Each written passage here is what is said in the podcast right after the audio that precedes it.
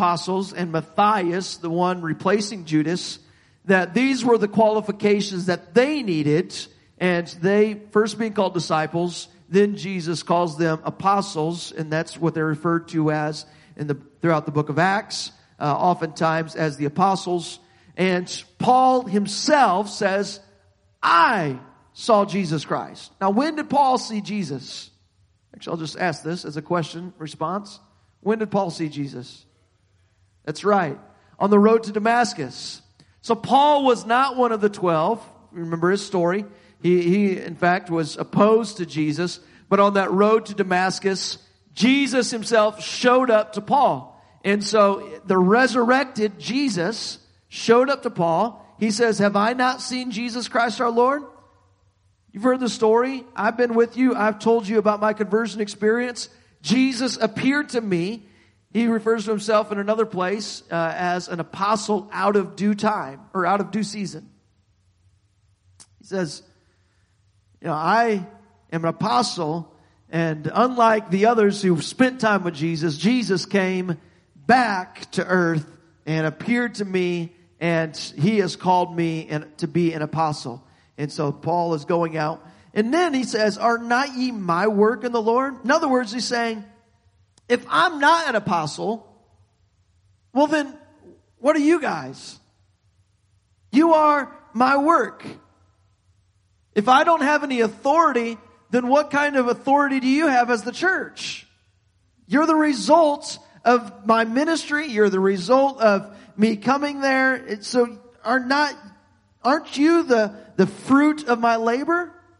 If I be not an apostle unto others, verse 2, yet doubtless I am to, to you. So he says, maybe some others wouldn't refer to me as an apostle. There, there might be some others out there that I'm not an apostle unto them, but doubtless I am to you. For the seal of mine apostleship are ye in the Lord. You are the very ones who I came and I established this work. So mine answer to them that do examine me is this. Have we not power to eat and to drink? Okay, this seems like a curveball that he's going to, uh, to, to go in here. But, uh, as I said, you need to understand that this is one piece of, uh, of the correspondence that's been going back and forth. And even though we don't have their letters, uh, it seems as though they had laid out all of their reasons why he was not an apostle, why he didn't have authority to speak into their lives. And so he begins to address these things here. He says, have we not power to eat and to drink? Have we not power to lead about a sister, a wife, as well as other apostles, and as the brethren of the Lord and Cephas? Or I only and Barnabas, have not we power to forbear working? Who goeth a warfare any time at his own charges? Who planteth the vineyard and eateth not of the fruit thereof? Or who feedeth the flock and eateth not of the milk of the flock? As I said, this seems as though it's, it's a turn in this conversation. What, what's he getting at here? So what he is, what he is referring to here, what he's uh, diving into is the compensation that a minister of the gospel might receive and what they as a, a minister uh, are uh, are owed or you know what they should um, what they should get from their their congregation uh, the liberty that they have he says don't i have the power to eat and drink shouldn't i at least have food and and you know drink to you know provided for me you know that that i should basically that i should have enough money to go and buy some food and some and, and something to drink? Don't I have the power to lead about a sister, a wife, as well as the other apostles? So he says, he says, I have the right to marry if I want to. But I also, and we'll see this, Paul is going to set up all this argument here about why a minister is, uh, is justified to have the honor of being paid by those that he ministers to. But then he flips it all around and then he says, I also have the right to not be paid.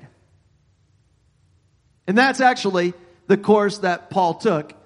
And so a lot of this chapter is going to be him laying out all these reasons why he has the liberty to do this because it is right that they would have compensation. It's right that they would uh, be honored by the church in these ways. But he also says, it's my right if I don't want these things, then I don't have to have it. So it seems as though they had laid this out as saying, hey, all the other apostles are married. Peter's married, brothers of, of Jesus, they're married. Uh, all these other apostles, they're all married, but you're not married, so you're not qualified. Know, we've decided now you're not qualified to be an apostle. He says, I can be married if I want to. I don't have to be married if I don't want to. That is not a qualification for me you know, that I have to meet in order to be an apostle. He says, uh, me and Barnabas, have we not the power to, to forbear working? You know, here we are. We, me and Barnabas, brings up Barnabas. I don't, we don't know exactly the reason why, except for that they apparently would have known him and, um, Barnabas having been the mentor of Paul, the traveling partner of Paul in his early missionary journeys. But he says, we have the right, if we want to, to, uh, to not work because who goeth to warfare? Do they ever send soldiers off and to war and say, hey, you need to bring your own, uh, your own ammunition, your own guns, and in fact, you're even going to pay your way there. No, he says they don't do that. Who, whoever plants a vineyard, this isn't somebody owning the vineyard, but somebody caring for the vineyard. Uh, whoever does that and they don't get to eat from the fruit of it, or feeds a flock and they don't get to eat the uh, the milk of the flock. He's saying this is this is just you know what's right. But say I these things as a man, or saith not the law the same also? So he was just pulling some examples of, you know, from the world around him. Now he's going to go to the Old Testament. He says the, the Old Testament justifies a, uh, a minister being compensated for what he is doing as well. For it's written in the law of Moses, thou shalt not muzzle the mouth of the ox that treadeth out the corn. Doth God take care for oxen? Or saith he it altogether for our sakes? For our sakes, no doubt, this is written. So he says that, that he that ploweth should plow in hope, and that he that thresheth in hope should be partaker of his hope. It says, you know, that, that the one who is doing the work ought to be compensated for that. The one who is doing this, they ought to be paid. If you have sown, un, if we have sown unto you spiritual things, is it a great thing if we shall reap your carnal things? If others be partakers of this power over you, are we, not we rather? Nevertheless, we have not used this power, but suffer all things, lest we should hinder the gospel of Christ. So this is where I say, he talks about how they are do these things, how these things are rights for a minister to be taken care of. And I'll just so you have an understanding. It was not uncommon in that day to have traveling philosophers, and this is all across the Greco-Roman world, traveling philosophers or, or traveling uh, missionaries, just these wandering missionaries. And there were really, there were four typical ways that philosophers of that day or traveling missionaries, uh, how they would be paid. It may be paid by fees that those who they're teaching, those who come and, and, and are listening to them, that they take up an offering or they charge a certain fee for them doing that. Uh, so that, that, that would be the first way they get paid. The second way would be through patronage. Uh, that would be the, the support of the people that they're, uh, they're speaking to uh, those people would bring them in. They would allow them to stay in their homes. Uh, they would feed them. Um, they would take care of them and you know all, all the expenses that uh, they may incur in their journeys. So fees, patronage, begging would be another way that philosophers may get money. Uh, or working would be the fourth way. And so really one's philosophies would often determine how they would earn, the, earn a living. It made sense for some philosophers because of, you know, the philosophy that they were espousing, it made sense for them to be a beggar. They were talking about, you know, there were certain people that they talked about uh, how worldly possessions are uh, are not really something that you should seek after, and they abase themselves, and that's kind of the philosophy that they're teaching others, and, and even not just philosophers, missionaries or certain ones. And so for them, it made sense to beg. That's how you know their people that they're teaching would expect that they would get money. Uh, there may be others who, the, through the philosophy they're teaching, it makes sense for them to be taken in and you know talk about hospitality perhaps a lot and some patronage maybe something that makes sense for them. There's others makes sense to work. Evidently the corinthians looked down on paul's trade as a tent maker. That was the work that paul did. And we see that in in acts chapter 18 uh, we, we see that when Paul first gets into Corinth, he goes and he finds Aquila and Priscilla, who it says were two Jews that were there in the city, and they had the same trade that Paul himself had. And so he brought himself in with them, and, and uh, they, as tent makers, all, they all came together and they began to work, and that's how Paul would earn his living. Well, evidently the Corinthians looked at that and they says, that doesn't jive. What you're doing to make your living, that's not what the other prominent philosophers and the other big shots are doing to make a living. We don't like that. We don't, we don't like the way that you're doing this. In fact, in 1 Corinthians chapter 4, verse 12, 1 Corinthians 4, 12, it says, you go there? It says, in labor, working with our own hands, being reviled, we bless. Being persecuted, we suffer. Who, who is he being reviled by? He's being reviled by the church. He says, even though here we are being reviled, we still bless. I'm being reviled by the church. They, they didn't care for him. In, uh, in 2 Corinthians chapter 11 verse 7, it says, have I committed an offense in abasing myself that ye might be exalted because I have preached to you the gospel of God freely? In other words, he said, have I done something wrong by not taking your money? Here I am. I could take it. He just laid out, in fact, um, Second Corinthians, almost the whole book of Second Corinthians, he is defending his apostleship.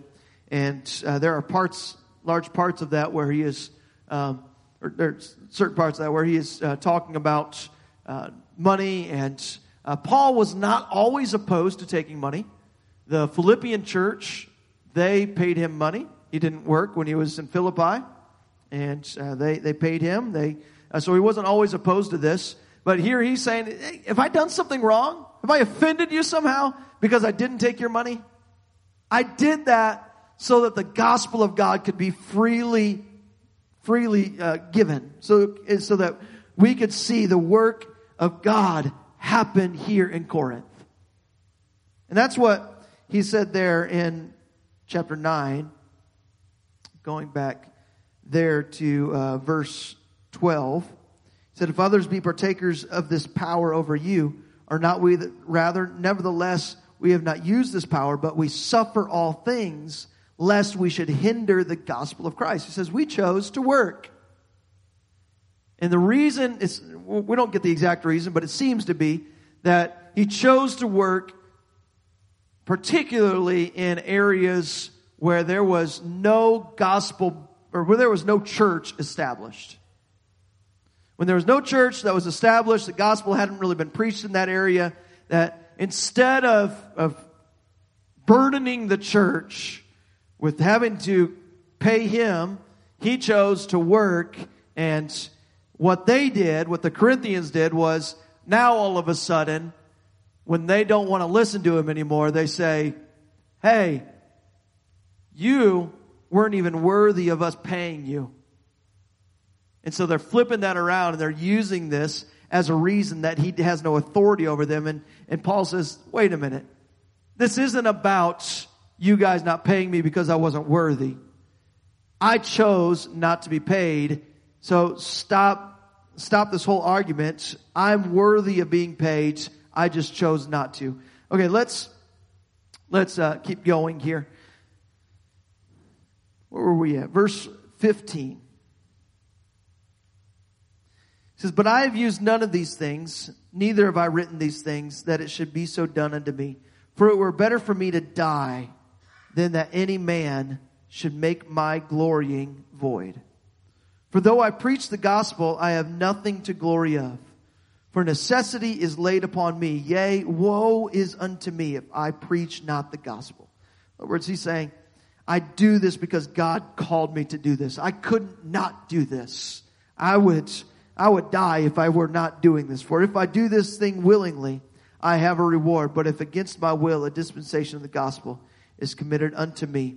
What is my reward then? Verily that I, that when I preach the gospel, I may take the gospel of Christ without charge, that I abuse not my power in the gospel. For though I be free from all men, yet have I made myself servant to all, that I may gain the more. I said, we could, we could stop and really dissect all, a lot more scriptures, but let's finish out this chapter here. It says, Unto the Jews I became as a Jew, that I might gain the Jews to them that are under the law, as under the law, that I may gain them that are under the law.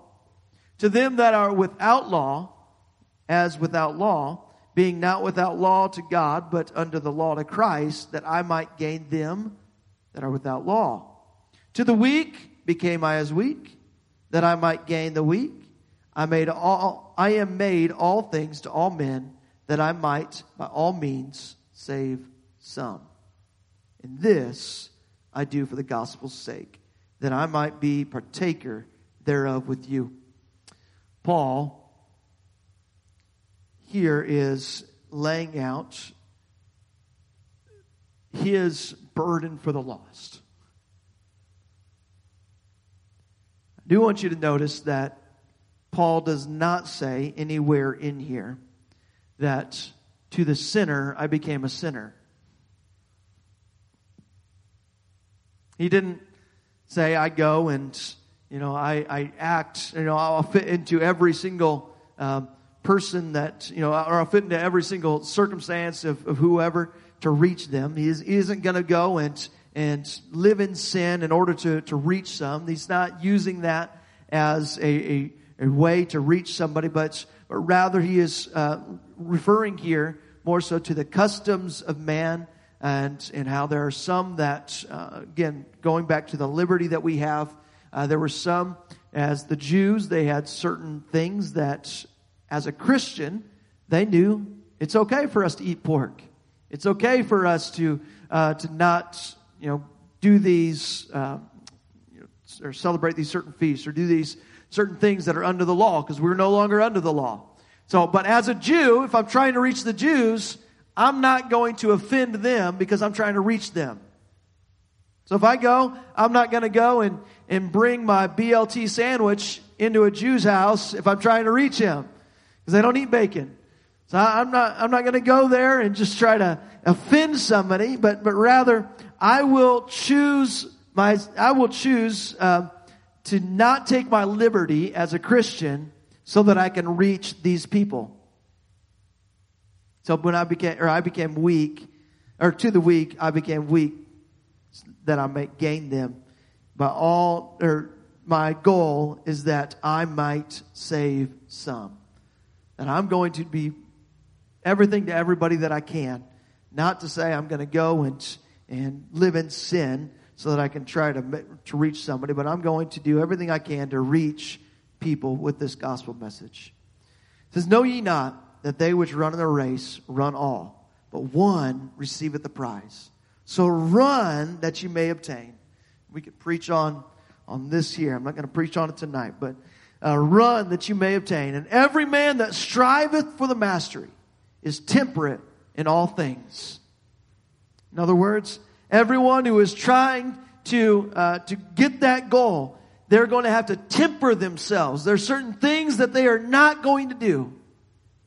Somebody who is trying to get that crown. You look at a world class athlete or even a, a high school athlete, doesn't have to be world class.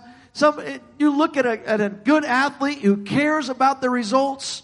They're going to be doing things that if they weren't an athlete, they may do those things. They may eat whatever they want, but because they are trying to reach a goal, they're going to eat healthier, they're going to exercise, they're going to make sure that everything that they're doing, they're tempering their flesh so that they can reach the goal. He's saying the same here. Temper yourself. We have a goal to reach. They do it to obtain a corruptible crown. We are doing this because we have an incorruptible crown to reach.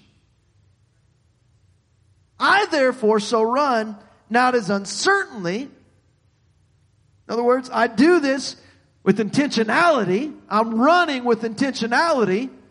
So fight I, not as one that beateth the air. In other words, I'm not just fighting against nothing. I'm not just, uh, I think the New Living Translation says, I'm not shadow boxing.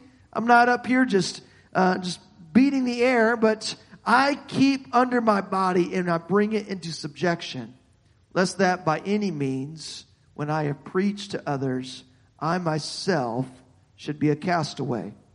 Okay, that right there, verse 27, is a key to uh, really this whole argument uh, going from chapter 8, chapter 9. Here is this bridge to, again, kind of going back into the same topic that he covered in chapter 8. And that verse 27 is, is key to understanding that bridge. He's saying, we have this race that we're in. But even me, even I, could be disqualified from that race. Here I am. I keep under my body and I bring it into subjection. Bring it to subjection to what? I bring myself under subjection, my flesh under the subjection of the Spirit. I put myself under the subjection of God and His Word and the Spirit that's leading me, lest that by any means, when I, even though I'm preaching to others, even though here I am, and you all know my name, and here I just, I just laid out all these reasons why I am an apostle. Nevertheless, I could be a castaway. In the middle of doing all of that all of this goodness in the middle of doing all this work of God, I myself could be disqualified from the race. And so, he goes into chapter 10. Says, Moreover, brethren, I would not that ye should be ignorant how that all our fathers were under the cloud and all passed through the sea. So in chapter 10, we're not going to, I don't think we're going to get all the way through this, but um, we're going to try to get little ways into it. He is, uh, he is going to lay out these Old Testament examples here of how the children of Israel, even though God was doing great things in their midst, how they disqualified themselves from the inheritance of God. And so, remember chapter 8, he was referring to eating, uh, uh, eating meat that had been offered to idols. One thing I don't think I, uh, I don't think I had laid this out uh, in, in this way, but um, I had mentioned how they would bring, or the, how they would purchase meat in the marketplace that had been offered to idols. They'd bring that home and they would eat it. Another piece, as I was studying this this week, um, it wasn't just that they were purchasing meat in the marketplace and eating that, this meat that had been offered to idols, but they were actually going to the temples. They, as Christians, born again Christians, seeing the, the gifts of the Spirit operating in their midst in the, in the, in the church, seeing the miraculous happen, then they would go and at the temples, not all of them were the, you know, I've talked about the, the temple prostitutes. Not all the temples were like that. They had these temples that you would go and they would have feasts and they'd have uh, just like a, a big family dinner, party. Yeah. They're all coming together. They're gathering together. Everybody in the town comes and they, they go to the temple and they go and they eat together, sitting around the table. And they're there in the middle of, you know, this temple that is worshiping these gods, these Roman gods. And here they are as Christians going to the temple and they're saying, we know these gods aren't real. We're just going there to, to get some food, hang out with some old friends. What's the big deal?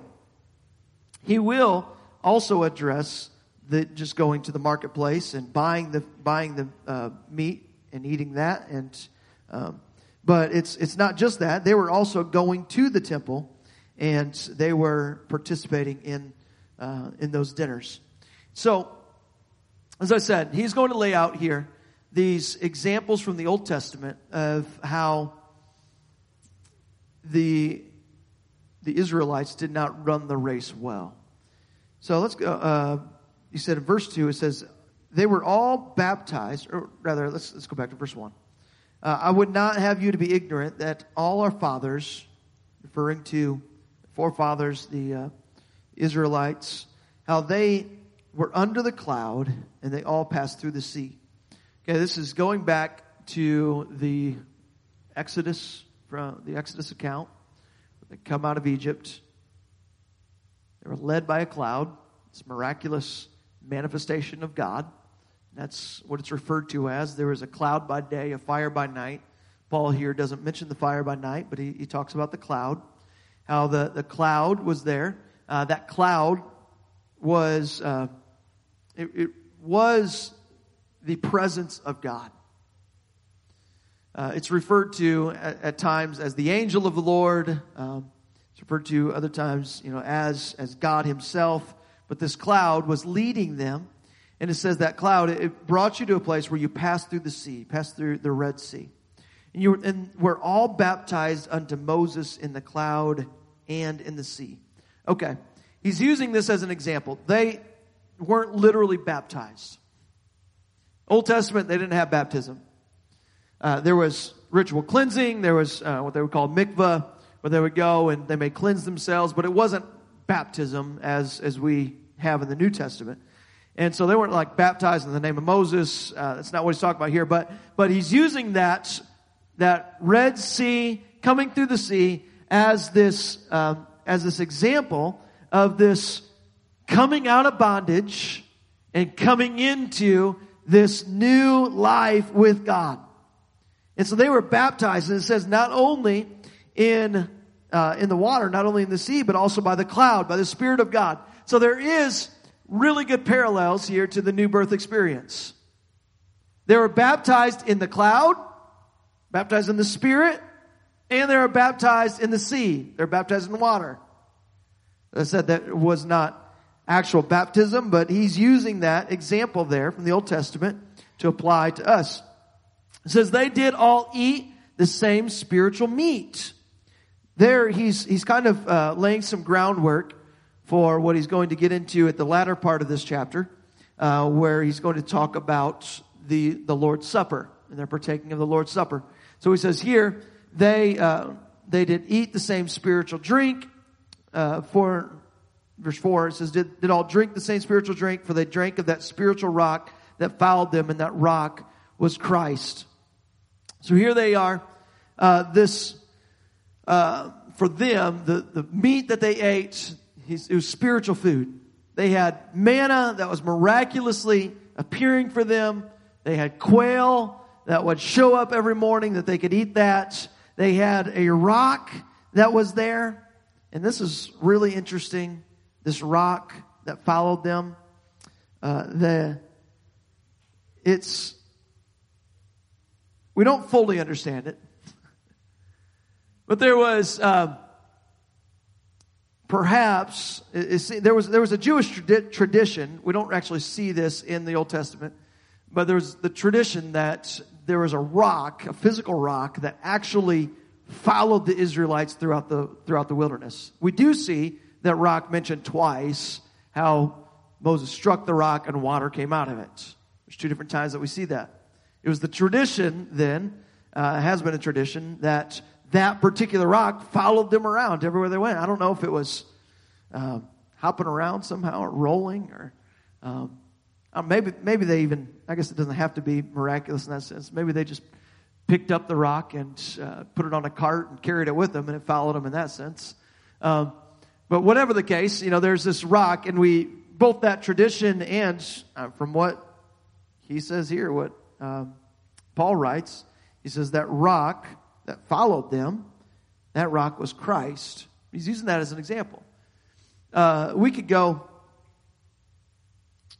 What time is it? Uh, let's let's skip this Deuteronomy passage with the rock, for the sake of time. But you could you could read about this rock in Deuteronomy chapter thirty-two.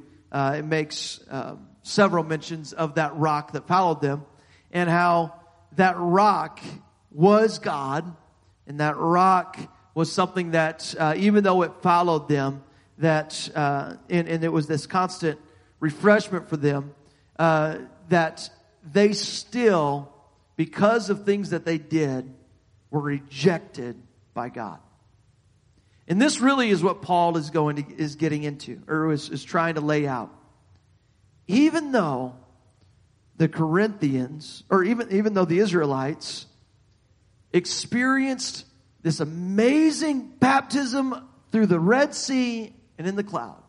Even though they had this amazing transformation from bondage to deliverance.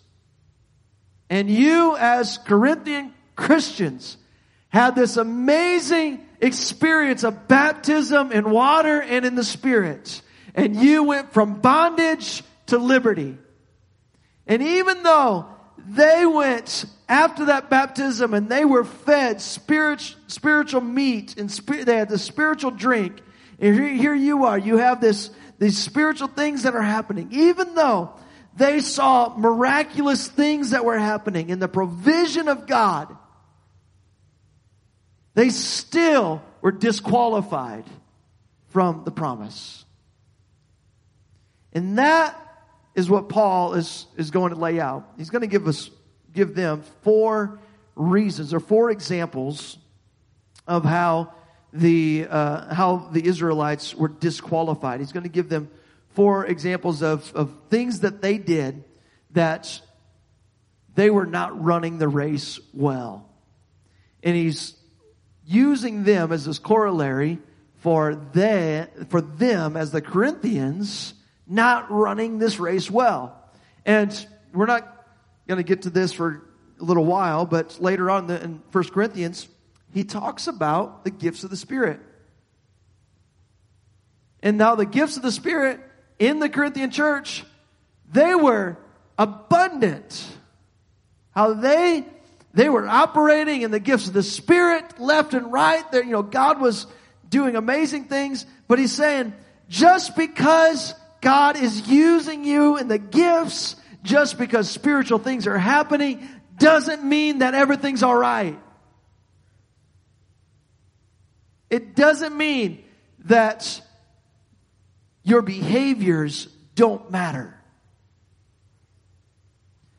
Just because God is providing for you does not mean that the things that you're doing that don't line up to the Word of God that He doesn't care about those things. God may still bless you and you could be lost. What does Jesus say? He said that there will be some that they're going to cry, or that they're going to come and they're going to say, We cast out devils in your name.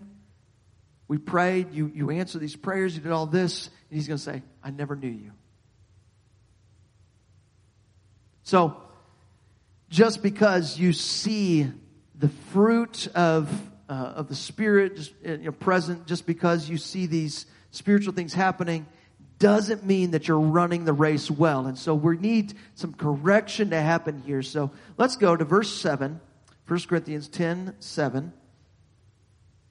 Well, where did I leave off? I left off in verse 4. Let's just, uh, it says, But with many of them God was not well pleased, for they were overthrown in the wilderness. Now these things were our examples to the intent that we should not lust after evil things also, or as they also lusted. Now here, verse 7, he begins with his first example uh, from the Old Testament. It says, Neither be ye idolaters, as were some of them, as it is written, the people sat down to eat and drink and rose up to play. This is a reference to the golden calf incident. And you don't always get the, the one-to-one correlation unless you go and you read the narrative. Um, I think for the sake of time, I know I gave you all these scriptures uh, to put up here, but for the sake of time, uh, you could go to Exodus chapter 32 and you could read that golden calf narrative. And uh, you can see this is when they're, they're first coming into the wilderness. Moses goes up into the mountain and he's there. He's been gone for some time. Uh, they say, Make us some gods. We don't have somebody to lead us anymore. Uh, so Aaron says, Give us all your gold earrings. They take them out. What he says happens. He throws them into the fire, and out pops a golden calf. Sure, Aaron. Um, but this is, uh, it says in that now, once this came out, they say, oh, this is the God that brought us out of Egypt. And then it, it makes that reference and says that they went and they played. Now, what's going on with the Corinthians? They're, they're going to these pagan temples, sitting down before an idol, eating and playing. Now, playing here did not mean that they're going out to play some volleyball. This is uh, this is uh, sexual. This, this, is a reference to sexual things that are happening. They're going and they're they're doing this. Uh, this is what they did as uh, as part of their worship. Uh, this is part of what you guys are even participating in yourselves. We've already seen some of these references and his correction in these areas. But he says, here you are. You're sitting down and, and committing idolatry by by going into these temples and uh, participating in these events. Don't do it. Don't do it. In fact, on that day, uh, after that golden calf, we see 3,000 Levites that were killed because of that event. God didn't play. All right, verse 8 in chapter 10. Neither let us commit fornication, as some of them committed, and fell in one day three and twenty thousand. This is a reference to Num- Numbers chapter 25. Uh, again, I won't read it, but I'll summarize this here. We, we see uh, a man and a woman uh, who just publicly are committing fornication. Everybody, well, at least everybody around, probably not everybody, there's a million, over a million people, but they, they knew that this was happening and this was an abomination and, uh, and all of a sudden all these people start dying and, uh, and we see uh, this uh, uh, Phinehas, the son of Eleazar, the son of Aaron, the priest, he saw it. He rose up from among the congregation. He took a javelin in his hand. He went after the man of Israel into the tent. He thrust both of them through, the man of Israel and the woman through her belly. So the plague was stayed from the children of Israel, and those that died were 24,000 people. That was what happened there. That's what Paul is referencing here. He says, don't, let's not commit fornication as they did. We saw that happen. I'm not telling you necessarily that 24,000 of you are going to die, but God wasn't happy then, and that was as a, an example for us. He's not happy with you committing fornication either. Verse 9. Neither let us tempt Christ as some of them also tempted and were destroyed of serpents. Okay, here's the third example of not running the race well. This is referring to Numbers chapter 21.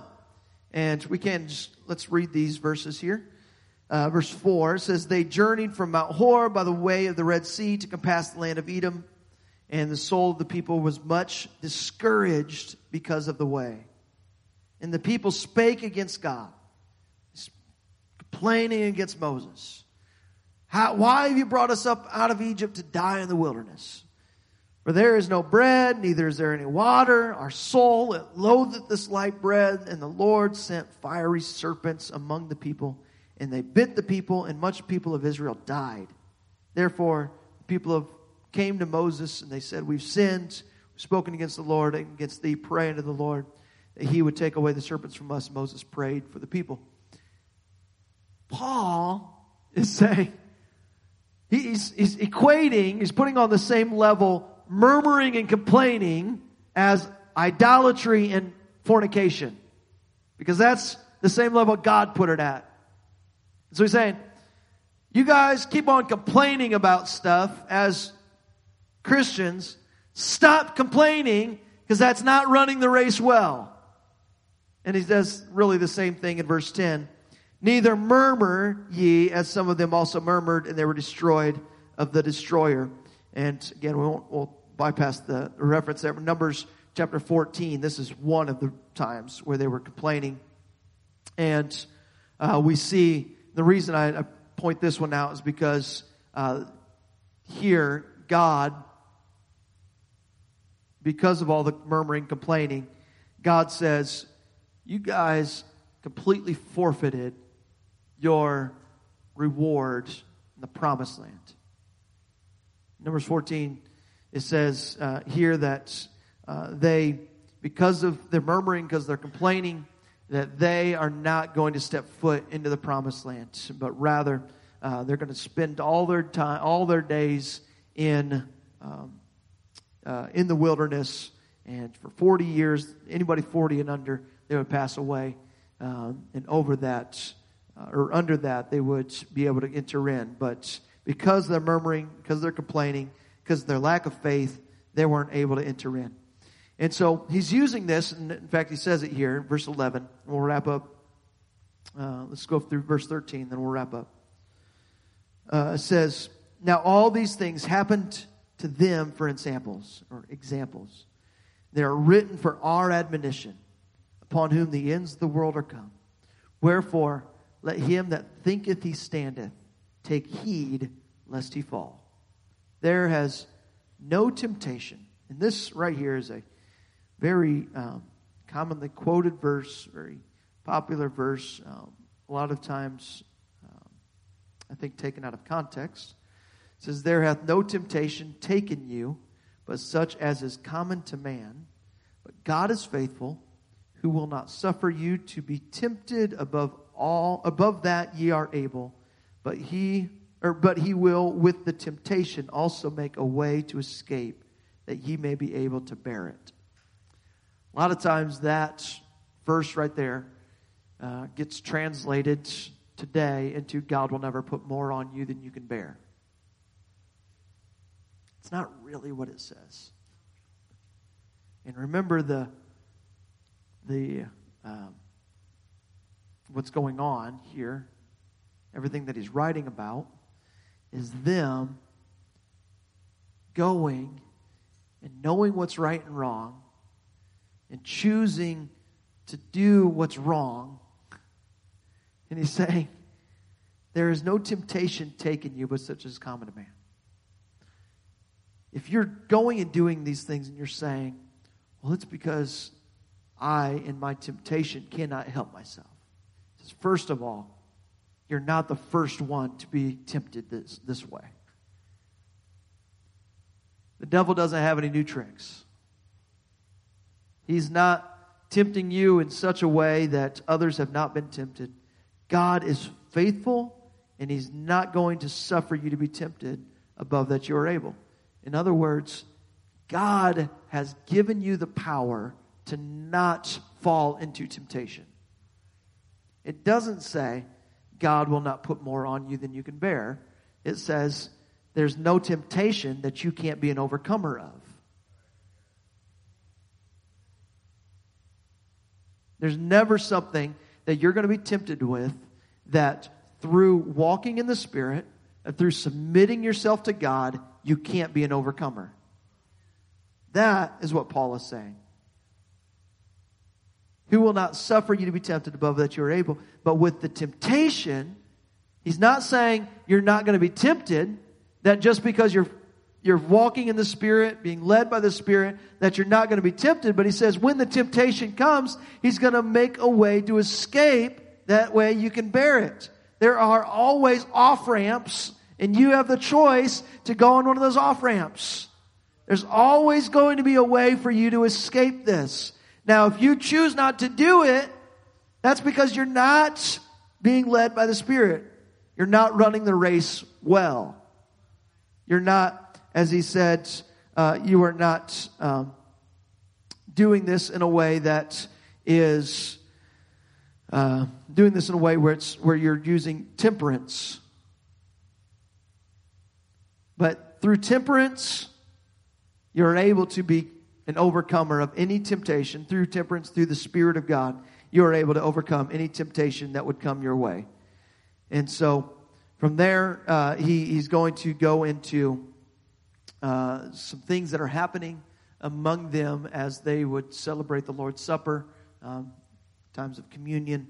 And uh, so we'll, we'll end it there for tonight. But I, I want uh, us here to take, hopefully you, took some things from this. I know, I know chapter 9, uh, a lot of that uh, is, is Paul laying out his own qualifications as an apostle and why he uh, is worthy of honor.